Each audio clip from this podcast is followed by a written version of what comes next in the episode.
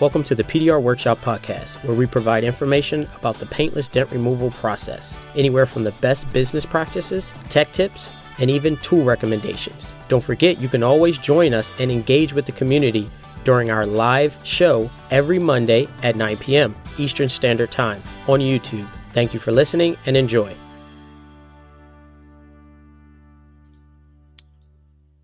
All right, I want to welcome everybody to the PDR Workshop live show, episode 52, where we're going to talk about when should you call it quits uh, on a dent. That should be a, a fun topic, right, Dave? Yes, I will. I can't wait. Uh, don't forget, guys, share your stories in the chat if you can. Uh, we will uh, try to read off your stories in the show uh, and that's the uh, we would love to you know hear everything that you guys say at different uh, um, you know different uh, situations that you may have came across where you had to give up. Because we know everybody's going to have a unique style and, and their own reason for uh for that to happen. So before we start we always get into the tools. So dave do you want to go first? Yeah sure all right, perfect. So um, I tried to come with a more practical tool uh, since you guys always have the new fun ones. Um, this is a, a car seat organizer. This is I love this thing. This sits in the passenger seat of my vehicle, um, and I'm able to keep. Typically, I have notepads in here. Um, I have pens. I have write up markers. Um, I keep my iPad in here. A lot of times, I'll have a thermos in here because uh, I use my two cup holders for pretty much miscellaneous knockdowns, chapstick, other little things. other um, than the cup so, holder. other than the actual cup, yeah. So this thing, it's 25 bucks on Amazon. Um, it's the Think Clean Car front seat seat organizer by Think Clean Car. Uh, I absolutely love this thing. Uh, it's got a little zipper on the back too. If you wanted to put, you know, checks or something like that in the back here, keep them hidden mm-hmm. and maybe not in the open space. But it's got multiple pockets here. It's open at the bottom, so stuff will fall towards the bottom here, but then you can put it in these uh, little nylon. Uh, and there's a zipper pouch here too if you wanted to put something in there. Uh, but I'll keep random things in here. I mean, I don't even know what I got here. I got pens, I got markers. I think I got a knockdown in here. Um, this thing does keep a lot of things organized off of the front seat or off of the floorboard. I'm able to put a lot of things paperwork wise in here. So if you guys don't have this, this is something nice. I don't. Uh, I have a Transit. It does have that overhead shelf as well. Yeah. Uh, so I will keep things up there. Sometimes it may be like a uh, one of those locking clipboard style uh, containers. But this primarily is always used in the passenger seat if I need to throw something in there real quick. If I don't want to forget it, if I need to grab something before I leave the truck, uh, it'll go inside of this that's sitting just uh, this hangs around the headrest and then it just sits in the front passenger seat there. So you can actually still put stuff on the seat if you needed to. Uh, and if someone does get in the car quickly it's just a quick detach and it comes ah. apart. Or what i'll do sometimes and i'll just swing it around the headrest it'll sit behind the seat and someone can sit in the front easily so yeah. just a, a, a front seat organized. Yeah, it's but this yeah. is really nice too. It just keeps me very organized uh, in the passenger seat here, especially when we have papers or invoices or uh, POs that we need to keep track of. Uh, sometimes if you don't have a folder for those things, this is really nice to kind of throw those in there and then file it away for later. So 25 bucks on Amazon. Uh, this is what I use for my front seat here. It's a little car organizer. Nice. Looks good. Yeah, something nice and practical. It took me by like two years to get one of those, and uh, after searching around for pins, you just that was my biggest thing.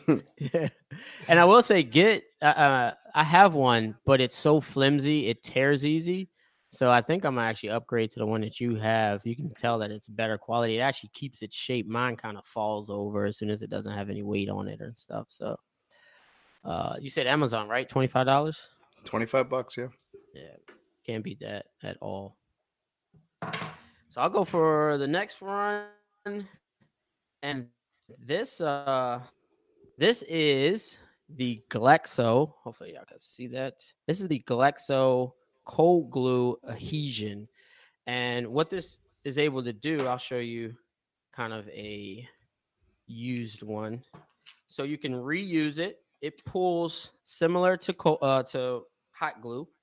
Uh, probably like a, I think like a tab welt. The the more um I don't know what the I guess Glexo cold glue, the better, the better the pull. And so it doesn't get sharp dents or sharp creases out. It can move that metal somewhat, but it, it won't get it out as clean as possibly a crease tab from KECO, uh, Kiko. Um, but this pulls like a lot of your large damage up uh, pretty much instantly and then allows you to get to that last finishing stage, you know, quicker. Uh, so Glexo, um, I think it's called Glexo Tools. I had their site up. Let me see.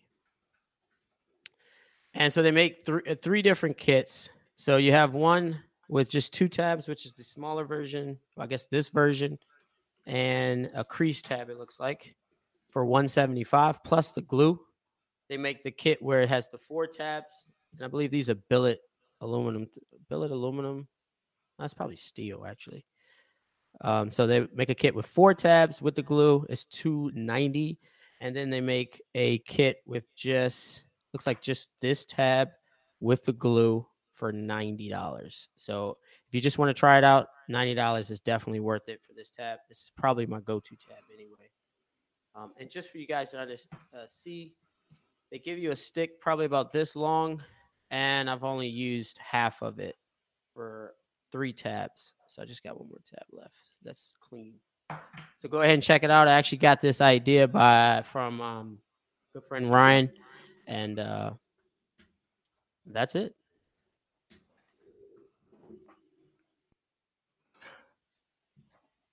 Sorry, I was looking at yeah. So I was looking at one big P. He said he uh he worked on a dent today relating to today's topic, and I was just checking it out real quick, uh, so I can get okay. to him, um, a little bit later in the show uh, and respond to that and how he can re- repair that or have gone about that maybe a little bit differently. Is that on text or is it over the show? Yeah, I sent it through Instagrams here. So uh, oh, okay. I'm I'm gonna go ahead and I'm going to I'll address it a little bit later. Um, so yeah, uh, tools are done, and just a little heads up, guys. So so Ryan here um, has decided to forego the show. Uh, we understand it does take a lot of time and effort on our parts to put the show on.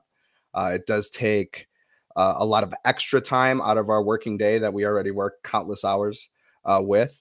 And he's decided to take a uh, bigger stance with RPS and really focus in and dive deep with RPS uh, in Baltimore there. So kudos to him, props to him. we wish him all the best and can't wait to see what he has uh, coming in 2019 and 2020. So uh, check him out on all of his Instagram and YouTube and at, at RPS Dent Repair, uh, RPS Dent Specialist. So you guys could check him out there. Uh, so that was just a little heads up for you guys. Uh, so if you guys are just wondering where uh, where Ryan's been or something like that, so it's gonna be me and Chris here. Uh, but let's get into the topic. So reasons why you would give up on a repair. What is like the number one reason why you'd want to give up on a repair? for you? Give up. Um, it's or call it quits. Was, uh, I have a hard time negotiating with certain people, so I struggle with pushing past a repair that wasn't priced at least okay or fair. I would say. Um, so when you do like a $150 dent and it's 12, 14 inches, you're going to be there for two hours I think that's kind of unfair for a PDR technician at, you know, I don't sound cocky, but at my level. They, they, you know, I shouldn't be on that repair, uh, you know, doing that because in two, three hours, I can go through a lot of cars. I can get a lot of damage, you know, moved and looking great. And I'm not getting paid for it at that time.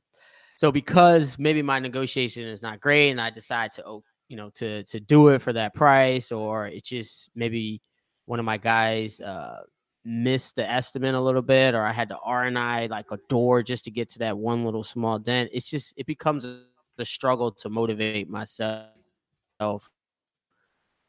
Uh, just combat that is I kind of look at the end goal. Uh, so I look at you know the benefits outside of the monetary um, that I'm gonna receive. So that's kind of what I I do to push through that. But it's that's the most difficult time that I give up. Uh, other than that, I would say damage it just doesn't move well. I almost gave up on that um, that Dodge Ram that I did a video of, and you guys would have never seen a video if I'd have gave up. So six hours in, and I was almost calling it quits. Nothing was moving in that car, no matter how hard I tried. Um, and I just kept at it. I think I was like uh 14, 15 hours on that repair. And I think it's just slowed down toward the end. But what about you, Dave? Uh, I mean, a lot of times for me, I, I, mean, I I know I rarely call it quits on a dent. Uh, I will mm-hmm. do everything in my power to not call it quits. Uh, and it's it's you know, and it's just one of those things that, um, as a technician, when you take pride in your work and you take pride in delivering a certain standard, calling it quits just makes you feel the crappiest. I mean, it just does not make you feel good. Uh, it it hurts your ego a little bit. It hurts that pride yeah. a little bit when you have yeah. to stop. But there are just some circumstances where you'd have to quit. Um, I do remember specifically uh, one repair. I think it was last year. There was, a, a, you know, a couple in between there, but I remember one specifically last year. It was an Audi A8, if I recall. All Pass, passenger door, um, deep, probably two to three inch dent in the middle of the door, uh, half in the brace, half out. Like you said, all aluminum. And I'm like, no, I can get this. Enough heat. And I mean, it was two, three, four hours. Yeah. And I'm like, I'm not getting anywhere. This is not pushing how I thought it was going to push. Yeah. And you know, the customer after a couple hours, you know, is everything okay? And I'm just like, yeah, everything's fine. And I just have to do a couple things. And at this point, I have his door panel in the back seat, and you know, uh, that's been taken off. And I told him, I don't think, I think I told him maybe about an hour and a half or something like that. And uh, you know, here I am, three, four hours in, and I'm like, man, I, I don't feel I'm going to be able to get this, and I couldn't. I had to call it quits. Wow. Um, and and that was due to just being overconfident. Yeah. You know, and that could sometimes bite you bite you uh, in the butt too because I was very overconfident in that repair. I'm like, yeah, this is no problem. It's just a two to three inch dent in the middle of a door. Yeah, I know it's an Audi and it's aluminum, but that doesn't mean anything. I'm going to fix it. It's no problem. I ate my words after that. yeah, I, I mean, yeah. I really humble, did. Humble, uh, yeah, humble pie, right? yeah, and um, I was I was just too confident yeah. in my skill that damage was too severe it was too stretched it was too deep uh, to be actually pushed with pdr it, it was not the proper um, pdr was not the proper process of repair for that mm-hmm. panel. It, it mm-hmm. realistically it did need to go to a body shop. Yeah it, it seems like the deeper the dent the more it gets at least it gets me in trouble. It could be a two three inch dent but if it's stretched and deep you know, we still want to tackle it because I think it's a it's a learning experience for us. You know, hopefully if we can get it, but honestly, we're trying to create a miracle here by unstretching metal.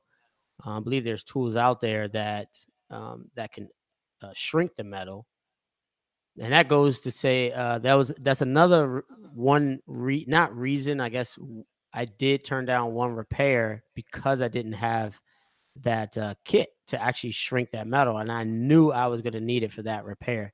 Some of them I can I can work and manipulate the metal so that it it just kind of shrinks. I have tricks that I use to shrink that metal up, but it can't do it as as well as a, a pro uh, was it a PDR box or I forget what they call it, but um so that tool allows you to shrink and I actually had to turn down a repair because I did not at that time I did not have that tool. So that's one of the one of the things that I had to pretty much give up on. And it was right there. If I just shrunk it, the whole dent would have been fine. Do you think that would have been the case there, uh, Dave, with your aluminum Audi? Just... Uh, the the way it was in the brace and out of the brace, it, the and how deep it was, I don't feel that that repair process still would have been beneficial. The, the hot box or the pro PD, okay. one hot of those box, boxes. Yeah. One of one of those boxes. Uh, I don't think would have done the trick. I think that this damage was just too severe. It was like a gash almost in the Okay, metal, and okay. I'm like, and I thought it was going to be completely repairable, even being aluminum, uh, and it just wasn't the case, you know. And I, the reason why I was overconfident was because oh, I've fixed other Audi doors before with creases in them Yeah, that no were problem. super deep. It's no problem. It was the area which this was in, how deep this particular dent was. I was just too overconfident. I had to call it quits. Um, the the most recent contemplation of quitting was just this last week. Uh, I had a roof, uh, a dent on a roof, and it was actually a slab of ice had fallen from a, a roof or a high rise and had chopped from the roof The all the way to the roof rail. Yeah, the Honda Accord. And I was very confident in most of that um, damage. A lot of it was super easy, very straightforward. The roof rail was pretty straightforward, but there was one particular part on the roof uh, that when I started to tool it, all of that was happening was high spots. And all Mm, you were just getting was those little poke marks from the tool, and there was even after tape, and it would break through the whale tail would break through the tape. Um, and I needed to probably spread that damage out a little more to allow that metal to flex. And I wasn't doing that. And I'm like, man, I just don't know if this is going to work. I don't know if I'm going to be able to get this damage out. Uh, I ended up being able to, you know, and I pushed through it. Um, Yeah. And that it, it was almost a reason for me to give up, but just due to due to me being persistent and always wanting to uh, push through a repair, uh, I, I I pushed through and everything was fine. Um, I was able to kind of wet sand some of those imperfections out uh, after the repair was finished, but you know. In the middle of that, the, those thoughts kind of start going through my head. I'm like, oh man, I don't know if I'm going to be able to actually uh, Yeah. fix this, you know? And I'm like, am I going to have to call it quits? I don't know, but I'm going to, and this is all happening as I'm twisting a tool, right? Like as I'm still pushing through it. I'm like, Outside. man, I, I'm like, but inside, I'm like, oh man, I don't know if I'm going to actually be able to repair this. mm. Uh, it was just me pushing through it. How did you feel, Dave, after you probably uh you know um receive payment and kind of on that drive home?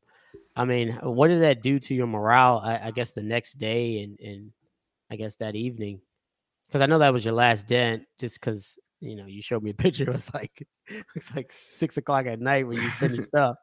But yeah, I was in the uh, middle of an alley in uh, 35 degrees in the middle of Chicago. Uh, the only light source was my PDR light by the end of that repair.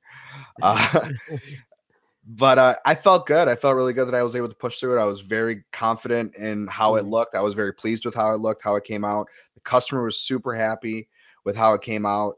And so driving home, I felt great.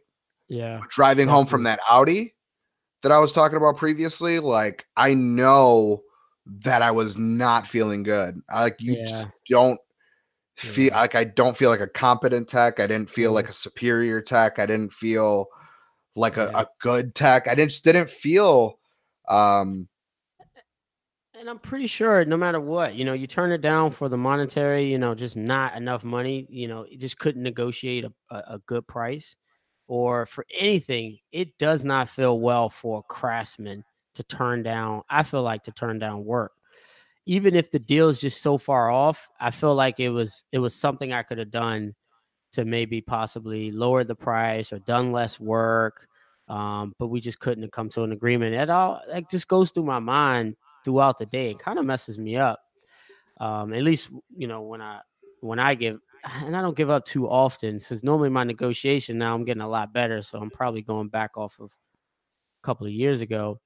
But have you ever, I guess, had an issue with cracked paint? Because I, I have a story of an Aston Martin with cracked paint. But have you ever given up or just kind of halted the entire repair because due to, I mean, you cracking the paint? yeah, depending on the situation, some places I've been at um wholesale wholesale lots and oh it's fine, it's fine. I'm like, okay, cool. Yeah. I've been at body shops and I'm like, hey, the paint's cracked. Oh, it's fine. It's we'll touch it up. Or oh well, no, we'll take care of it. I'm like, okay, cool. Mhm. Mhm. Uh, what it's just when it's that retail customer, then that Yeah. Crack paint, I'm stopping. And uh yeah, I feel like I failed Yeah. when uh when that paint cracks. Yeah.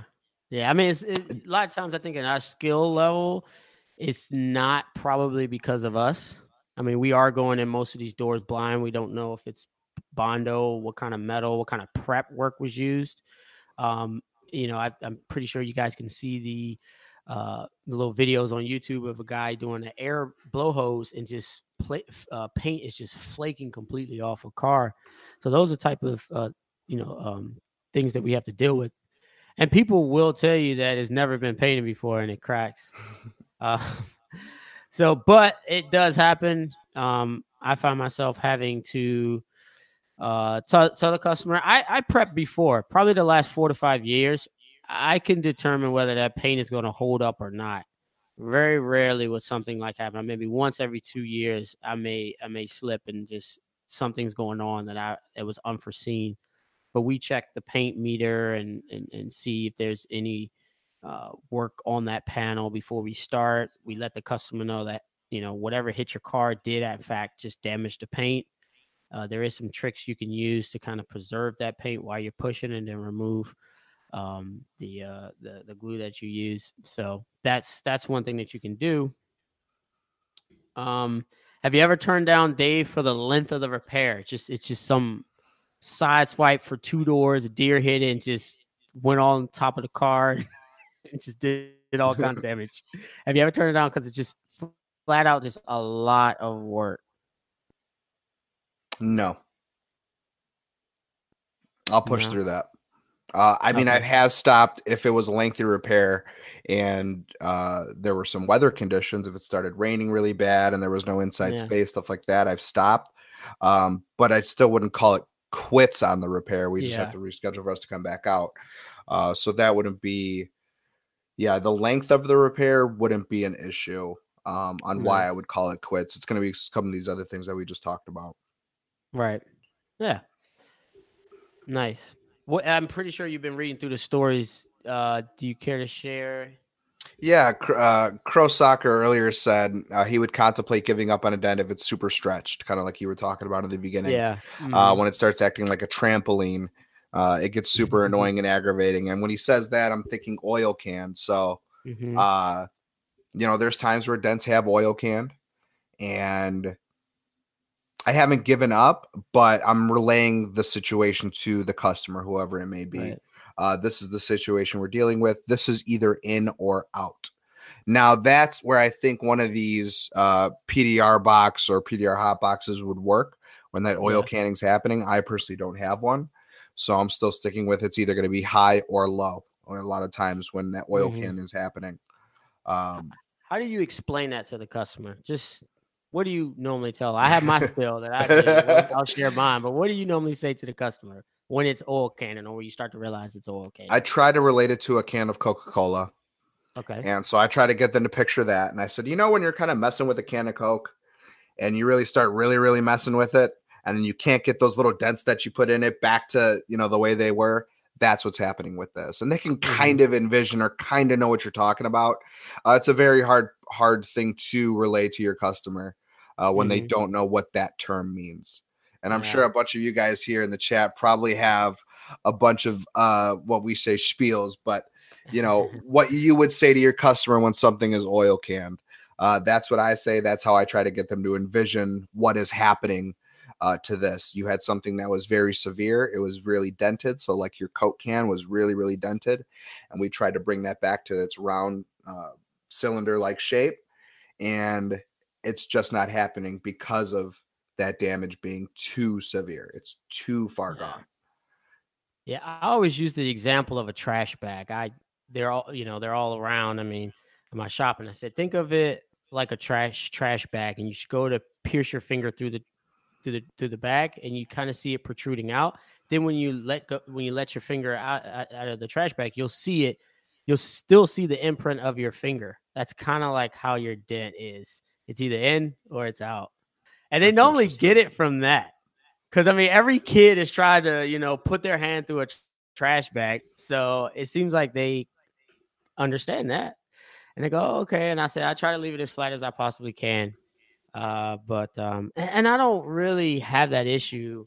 Uh, the PDR box um, normally can correct that. So this is more like prior. There, there's stuff out there like that PDR box that will will take that oil can completely out, but with an expense of removing the undercoating of the of the panel of the of the actual door or whatever you're working on. So just be mindful of that. You do have to get behind that actual dent, and a lot of times uh, the oil can dents are in those open areas anyway. So you will need to remove a lot of stuff when you use that hot box. Just just for reference, guys. And Metal Pusher says throwing in the towel once in a while is part of business. Uh, anyone who takes risks should expect to call it quits maybe a couple times a year. I like and I completely I like agree with that. Because uh, there are a couple times a year where you know we have to call it quits. Um, it you know it's not very often, but you know I would say throughout the year, at least for myself, um, I'm gonna go with like three to five are probably yeah. somewhere in that range. Um, it's not one to three. Yeah, one to three. But uh, because eh, you know, and then and that's calling it quits means we've negotiated it. It's it's you know it's in our mm-hmm. possession. We're working on it. We've sold it. You know, we're trying to attempt this repair here. So all those things are happening. Um, you know, this isn't like mm-hmm. someone. This is like, hey, uh, someone just came to you and said, "Hey, let me just try this for free," or or you know, you went to your wholesale lot and said, "Hey, let me just try that dent. Uh, mm-hmm. Uh, I'll take care of it for you." And just to see if you can do it. Now, these are actual setup appointments from customers that we've had, and you know, mm-hmm. we're trying everything in our our power to close this close this sale, finish this repair, and close that sale. Uh, mm-hmm. and sometimes you have to call it quits. So. I think a couple times a year, throwing in that towel, like you said, is part of business. Uh, we should expect that. It's just it, it hurts our pride when we have to. oh, tremendously, tremendously. but uh, some... go ahead. I'm sorry, Dave. Well, I was gonna say George was uh, George Gomez here was was talking about our previous topic, pulling paint or cracking. Do you still charge, or do you just not charge, even though the repair is ninety percent done?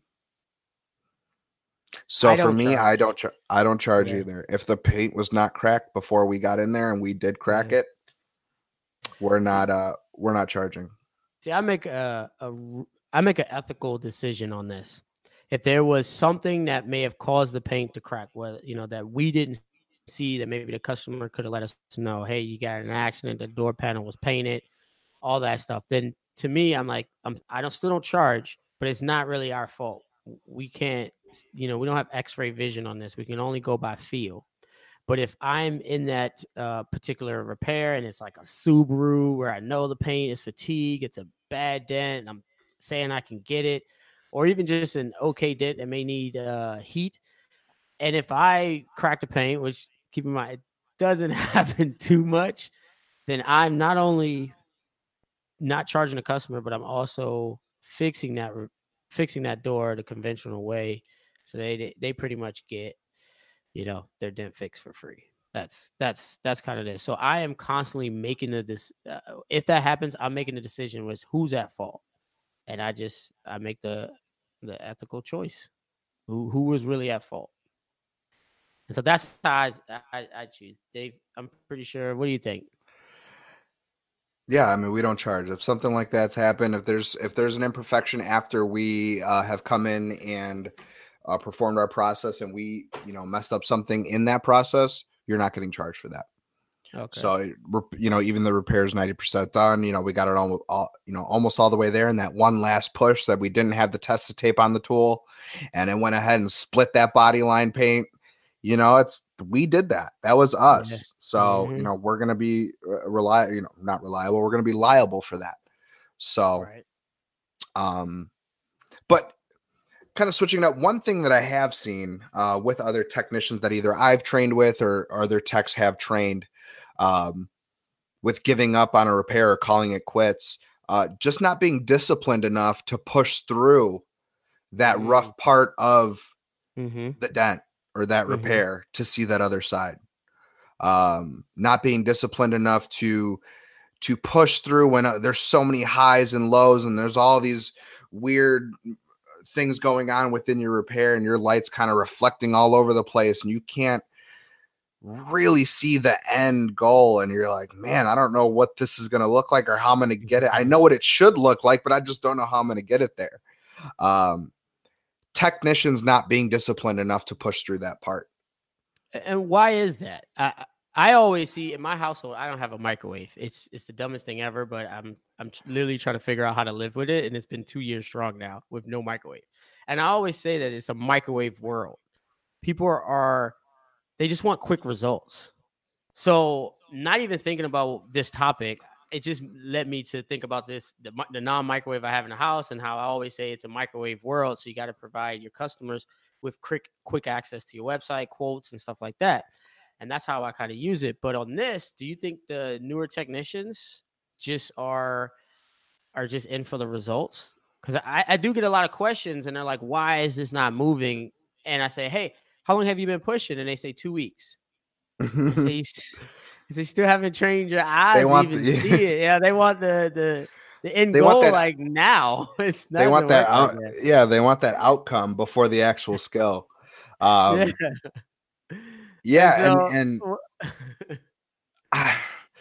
and and a lot of people I think fail or call it quits um, because they don't want the knowledge or the mastery of that skill or mm-hmm. those two things aren't the driving force of uh, of a repair. I mean, at least in our mm-hmm. our line of work of a repair, um, knowledge and mastery of of PDR isn't their driving force. Yeah. Okay. And it and it's Makes and sense. it's probably a monetary outcome they're looking for rather than an actual repair mm-hmm. outcome that they're looking the for. Why isn't why isn't this metal moving product, yeah. this certain way? Mm-hmm. It's like why isn't this? Why can't I repair this? Mm-hmm, mm-hmm. Well, one, it's been two weeks. Like in your case, it's been yeah. You know, I can understand after two years and something like that was happening, and we can maybe work with you a little bit more. But, um, yeah, it's tough. It's tough.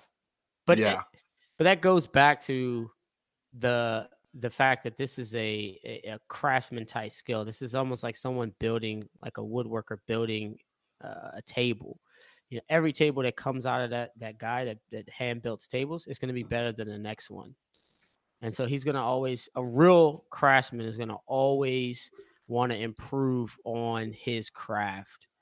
And i think you see a lot of these dent guys just are just standing out from the rest and and you start to i mean uh um uh, Bryce Kelly said it correctly. He said perseverance all through it. I mean, these guys have to have a level of perseverance to get through some of those repairs that he's, you know, especially Bryce and, and what he does. Um, that's that's just amazing. I mean, me personally, I get bored after two days on a car. Just, that's just me. I know my limit. So I got to step away. The car will be there for four days, but I'll only be pushing for three. so I just need to step away. But um, but yeah, that's that's what I see. I see uh, you know, perseverance is what sets you apart.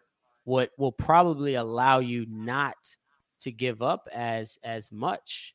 Um, even as a new tech, I had a wholesaler, and he wanted 100%, if not 195% on everything that he did, uh, that anything that we touched.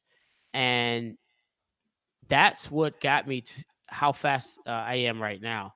It's getting those dents up quick so I can get home to my wife because it was at at night, and so to sit there work on some of the nastiest dents, cre- creases from the fender, front door, rear door, and I got I really only have six hours to make this thing look look at least you know three feet, five feet away look look perfect, you know. So, and when person- when that's when that's said and done, um, I would assume you're not looking at yourself as a failure. You're looking at all of that as a lesson. Oh yeah. And you're and so, learning from that entire time you were persevering. And so even with business, I always say, you know, it's funny because Andy uh has this on his Instagram. He says, you know, you're always constantly learning. The day you stop learning, that's the day you die, right? That's what they they all say. So in in business, in in PDR, in the craft of PDR, the skill, you always have to be a sponge. You could never think that you know more than the next guy because he's pro- you know been working for four or five years uh, less than you. You just have to absorb all these little all this information. And I think at the level that me and you, Dave, it's all the little micro stuff that we pick up on each other. It's not some big giant, you know, new evolution of dent repair that we're gonna try to learn, but it's the little small little tweaks that we can do to be better, faster, and and and and just uh quicker with these repairs. So I don't know. I think um I think people need to be worried about they need to have that constant learning mind mind frame, to be honest. And then there where's the goal then? Because there is no end. Yeah. You're you're mm-hmm. always at the state of learning. So and you're so kind of you content, can... not content, but you're just okay not knowing that there's a goal there. Yeah. Does that make sense? yeah. And then when you call it quits on a repair, it's not a failure. You're learning from it's, that. You're learning. So like when I quit on that Audi, I now know every time I have a exactly. deep shot on an Audi A8, I'm mm-hmm. going to rethink my entire process of estimation. And I'm either going to have to see it in person. I'm going to have to see multiple photos. I'm, I just don't want to estimate off of one. Um, most likely, probably see it in person. But just in that specific situation, uh, what I tend to do probably that week or two after is estimate my repairs a lot uh, or take a look at my estimates a lot more closely. So like mm-hmm. uh, because I failed on the one, I'm like I'm not going to fail again this week or the, you know these next two weeks, and usually it, it goes back on that upswing and everything's fine. But uh, I know that when something like that happens, when I do have to call it quits on a repair, I am now taking into consideration every time either that vehicle shows up or that same sort of damage shows up um, in our emails or our requests. So we are uh, constantly learning from these uh, situations that we've had to call it quits. I now know when mm-hmm. I have a deep shot on a Honda Accord roof that that certain spot that I tried to get to is going to be very tough to push. So now right. next time I go to estimate that car in that same area, there's the same uh, type of damage on that same vehicle that I have to estimate again. I'm now going to know from the previous time uh, how to correctly either price it for my time that I'm that I know I'm to have to mm-hmm. spend, uh, or mm-hmm. or be able to explain it uh, correctly to the customer, or now I know what tools I'm to have to use, There's so many things that I'm learning uh, mm-hmm. from a time that I've had to call it quits. Nice. I, I just read what uh, Push and Polish said. Yeah, he said he calls a mentor when um you know he encounters something new and you know he just pretty much asks is there anything i need to know about this den or this car or you know this area on the vehicle and you know that says something you know he is willing to learn. Not only that, he's taken pride and ego out of it and willing to ask uh, for help. And I do feel like a lot of guys, you know, do not use that resource um, to ask someone, "Hey, is there anything I need to know about this? Hey, I saw in your last post that you did the same door. Could you could you tell me anything about it? Did you have any problems? How's the access and stuff like that?" And I think over the years, it's getting a lot better. I mean, there's a lot of you know forums. We try to jump in our our personal Facebook group. I said forums. You see how old I am, right? they don't even use forums anymore. But uh, the Facebook group. So you know, kudos to uh, push and polish for at least um, you know listening and, and and taking pride out of it and, and asking questions so that your mentor could uh, or someone could actually help you. Um, Richard also said I believe he's talking about you know the fact of turning down work. Is it uh, is it the same feeling, um, you know, to break a laminate glass window? I think so. I feel like a failure yes. when I break a window, man. Hundred percent, it's the same feeling. it's so the same feeling. I, I, it's the same feeling only because it's the same feeling of like failure, right? Yeah. Just because when you call it quits, you feel like you're failing. When you break a laminate glass, it's like, wow, I just failed as a tech. to, you know, like because now that's the only thing on your mind is like this glass. It's not the repair yeah, itself. You're now wondering, how am I going to fix this? What's going to happen? What do I tell my customer? How am I going to get this replaced? How much is it going to cost? There's all the things that are now running through your head rather than man, this yeah. you know this dent's being a pain in the butt. so I, I think the hardest thing, at least for me, is literally explaining to the customer that a professional that they you know gave their car to to remove a dent other problem with the window It's just Correct. ah, it's just it's it's it it sends chills down. I mean, I I've done it a couple of times, especially with being having employees. I've had to do it a, a few more times than I wanted to, but but still, man, it that is the worst time.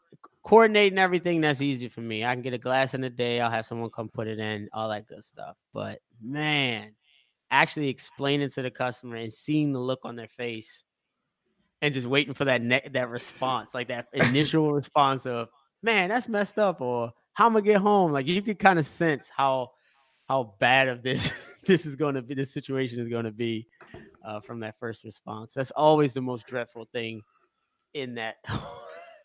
it's like your stomach turns, you know. So I kind of want to go over. Um, I kind of want to go over something that uh, David from our chat here, one big P.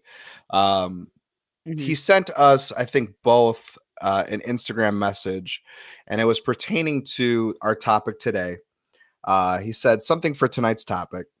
It's a 2007 Mercedes Benz CL63 rail that he had to glue pull. The Mhm. customer wanted it improved, but did not want to paint it. I said 85%, but I think it came out better. I couldn't get the line to pull out fully. It was deep. I could have spent hours on this. Here's what I did in an hour. So I'm gonna go ahead and screen share with you guys what he uh what he showed us. And so he has a deep dent on the left hand side here on the roof rail of a 2007 Mercedes Benz CL63 rail. Uh, Mm. Here's a you know, and it's a fairly deep shot uh, Yeah, to the rail really deep. here. And on the right hand side here, you can still kind of see the deep crease right in the middle that didn't want to pull. Mhm. And um, he said that this is what he could get done in an hour. Uh, what do you think? He goes, any advice or thoughts on how to maybe go about this and maybe have gotten a hundred percent repair? Um, I would uh create that crease and just make it like just open that dent up, and then so that way you can actually pull that crease. That may take longer than an hour. I, I don't know. Um, yeah, I don't know. So if you only had an hour, I don't know, even know if that would have made sense. Just depending on the environment, you know, it looks like the guy's wearing uh, a t-shirt, so it doesn't look like it was too cold outside. So maybe green or glue should have been pulling, I guess. Um, looks like you have a mini lifter. Uh, I would definitely open that dent up and did some nice slow pulls. Keep opening the dent up, opening the dent up. It would have been probably like a half dollar size dent um, towards like the last pull. Kind of a, a shallow dent, not as deep, but towards the last pull, it would have been it would have been a big open dent. Yeah. So the first thing I'm doing with something like this is I'm taking a R4 tip from Dentcraft with the cherry tip on Mhm. top. And I'm trying to get that tip as close to that center line or that crease as possible and opening that up from the inside out. Mhm. Uh, so I'm trying to beat down the sides of that crease uh, and make all of the area around it just as low or even lower than what it is now. And I'm Mhm. going to try to try to soften up or make this whole area a lot wider, a lot softer. So when I go to put a tab on it, it's going to pull that center. A lot of times when you put a tab on something like this, it'll just pull the area around it. That glue and that tab isn't really getting down into the Mhm. the deepest part of this crease. Uh, so what you have to do is kind of beat down the edges or beat you know beat down the sides around it to allow that glue to set into that deep, deep, the deepest part of this uh, with Mhm. that tab. And I'm like Mhm. you said, I would probably be about a half dollar, maybe a little bit larger, um, around in diameter. And I'm just that's all going to be low, and then I'm going to start doing pulls uh, Yeah, and and try to get that that that center out first. And sometimes you have to lift it up so you can see where to knock down. Because I'm right, I'm knocking down right on that line, like right, you know, anything that's high around that line, basically. So sometimes, like the second picture to the right, that's kind of perfect where I would knock down, and I would make, I would start opening it up from there, and then pull again, one big pull, opening it up, Okay. pull. And so to me, I wouldn't start knocking it, uh, you know, it all depends on the dent though. I mean, this is just the one angle that I'm seeing. Right. Uh, but but you know, I would probably do one pull, see what it moves, and then knock down first. I also I think that the metal when you're just moving it up and down like this, I think it gets fatigued because over time it just gets more malleable. I don't know if that's a good thing or a bad thing, but it seems to work well when you just take time to uh to to do that type of repair because if I remember correctly, that is a hard uh you know metal that they use on that rail of that car. So just to kind of fatigue it, that that that up and down motion, it just starts to loosen up molecules. I know I'm speaking crazy here, but hopefully some of you guys understand what I'm saying. but it starts to allow that metal to just loosen up for you, and then you can actually uh, uh, start moving more metal each pull. So yeah. Yeah, and he said, you know, he said the customer wanted it improved and didn't want to paint it. Um, you know, he said 85%, but I think it came out better. And I think so as well. No, you know, and like Chris said, this is only one angle, so we don't know what it looked like in person. But judging just by these photos, that kind of looks like more of a scratch than it does a dent. Um, but I could probably guess what that looks like in person. Uh, when you mm-hmm. touch it or feel it, it's going to have that little imperfection. You're going to feel it. Um, you know, so I don't know. I, I think you did really, really well. My thoughts would have been to open it up from the beginning. Chris said he would have opened it up at your 85% here that you said. He would have started opening it up from there to get that center out. Uh, so these yeah. are two di- these are just two different processes that we have, and these are two different but, ways that we would attack it. But I will say I would not spend an hour opening it up to 85%. Not saying that you didn't need to, just saying if I whatever it takes to open up that dent fast, but I want to see first. So I'm a I'm a pull just so I can get a better sight of my of my light and then knock down. So the whole goal is to knock down as fast as you possibly can.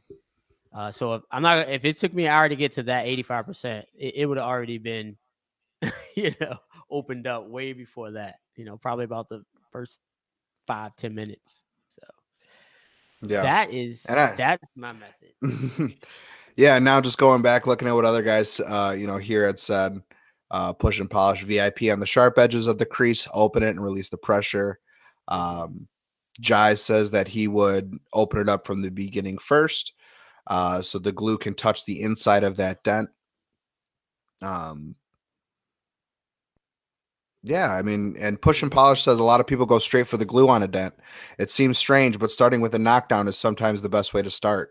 Yeah. Uh, and I've actually found that to be, you know, very true. Yeah. There's times where you need to knock down a crown before anything will actually release, or you're mm-hmm. trying to pull something that's too locked up because there are crowns. And going with the knockdown first is what's going to actually have to happen to allow you to actually move some metal.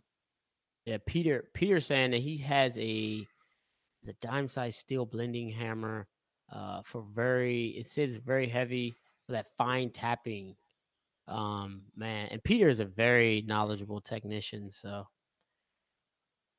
um, he is sharing some knowledge right here. Mm-hmm. Sure. Quick question uh, before this gets to where is it at? It says, uh, Chris and Dave, when you were starting your career, did you give up more often? This is from Ding King. Ding, Ding King. Sorry.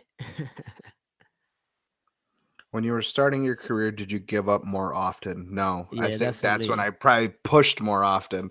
I, uh, you didn't. I'll so probably. You didn't, you didn't give up, and not give up. I guess that's not the best way. Yeah, I would say no. I didn't give up. No, I was pushing way harder. I'm like, no, I'm yeah. gonna get this. I'm gonna get this. I'm gonna get this. Yeah. Uh, now, I think you at, always get it though, because that. No, I guess maybe. No. Yeah, no, no, but then that's where we were just talking about learning from those failures, mm-hmm. or you know, they're not failures, but learning from the uh from those repairs that we just didn't get mm-hmm. quite right. Like, man, what could I have done different? Maybe I should have used tape. Maybe I should have used rubber first. Maybe I should have knocked down first. Um, I had this nice, soft, shallow, probably watermelon sized dent on a RAV4 quarter panel. I'm like, oh, two glue pulls, one at the bottom, one at the top, pop, pop, everything will be fine. Yeah, no. Two hours later, I'm still on this thing. Why? Because I should have knocked down the crowns first uh, and then went in with the glue. But you learned your lesson. I definitely learned my lesson. And, and I, uh, I think what you're trying to say too is like, as you're new to this career, you can't afford to give up on every dent uh, for one because you're sacrificing obviously you know money and you're also sacrificing you know time on metal which to me is more important than money at those earlier years and so no matter what you can do try to get everything 100% and i think five years your career will excel you know more than someone's that's just you know complacent and just getting it good enough for five years um, it's funny. You ever work with a whole? I've worked with a wholesaler. Uh, I'm sorry, a kind of a lot guy. all he does is lot. So it's whatever the the guy, you know, his standard is the is the manager. And so when I work there, and he, I'm like, yo, that's still there, and he's been doing it for ten years. And so I'm thinking, oh, he knows how to, you know, it's 10 years. I don't have to watch him. Then I look back in the car. I'm like, yo, that's the dents are still there oh yeah, yeah, yeah. He doesn't understand to move his light. He doesn't have to move his light. He only needs to work it from one way, and it looks good from the manager's, you know, office for sure, right? and so, and so, you know, but if you want to again be a craftsman at a skill craftsman at what we do, I think you just really need to invest in the time and just don't give up. And it's okay if you can't get it there, but just give it 110%. I think you'll you'll benefit, you know, as years to come. Um, also, I will say something about that uh, glue pulling. Try out the Dead Center KECO tabs. I've been playing around with them. Um, I think maybe Push and Polish does have them, but anyway, I've been yeah, playing around he, with them. He's saying we need to get. Yeah. I need to get those. You were telling me too, yeah. like you need to get these. Yeah, those things are absolutely amazing.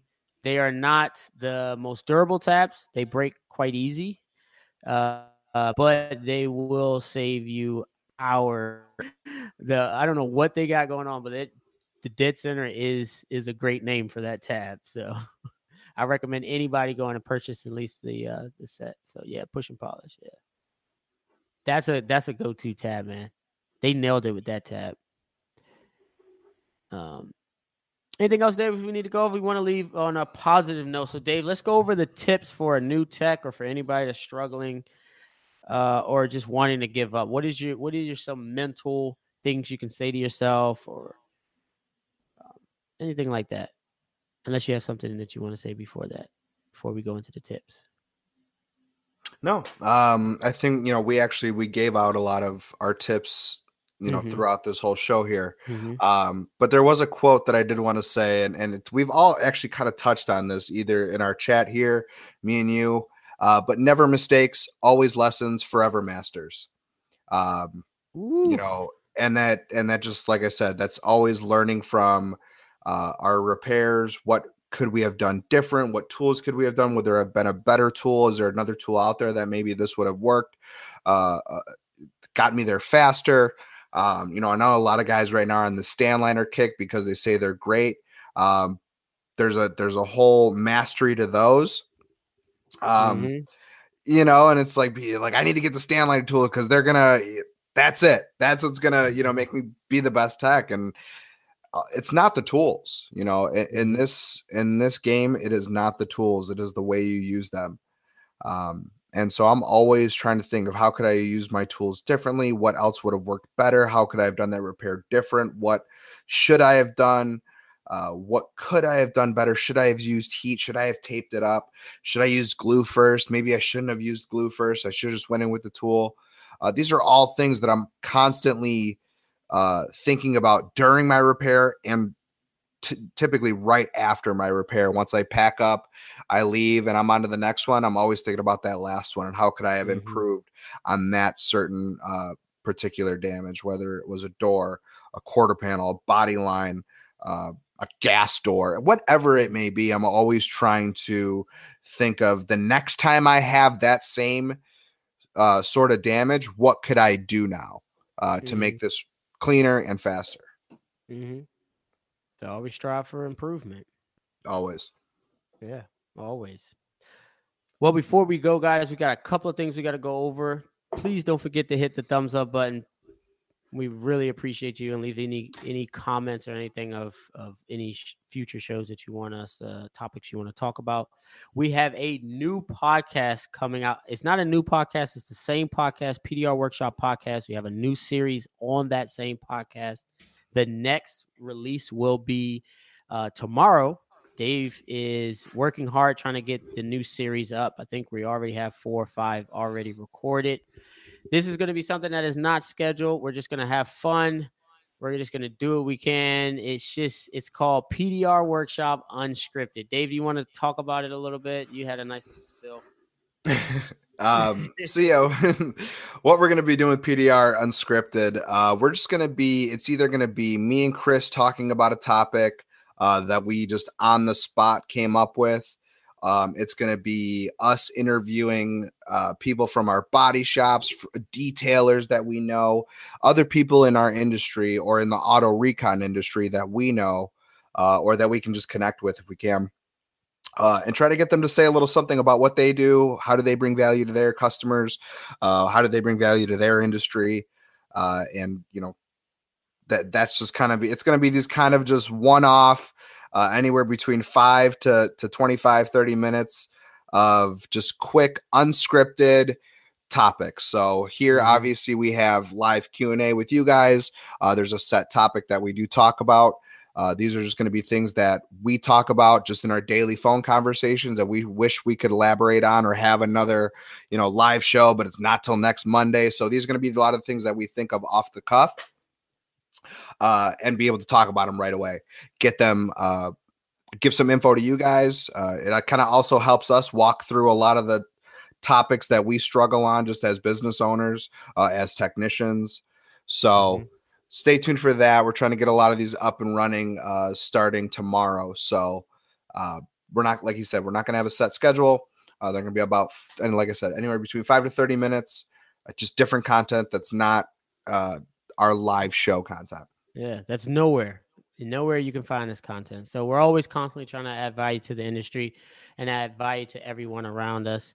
Uh, we are still learning from you guys in the chat. Uh, push and polish. I think you you were right there when I bought those uh, those dead center tabs and pretty much sealed the deal for KECO for me. So we're we're gaining knowledge just as much as you're gaining knowledge from the, these conversations online. And so greatly appreciate all the feedback and the support that you guys have been showing to, to the channel, to Dave, to me uh, directly. Uh, you know, I wish everybody a wonderful, uh, yeah, wonderful uh, week, and uh, we'll see you on the next live show, guys. See you guys. Peace out. Peace.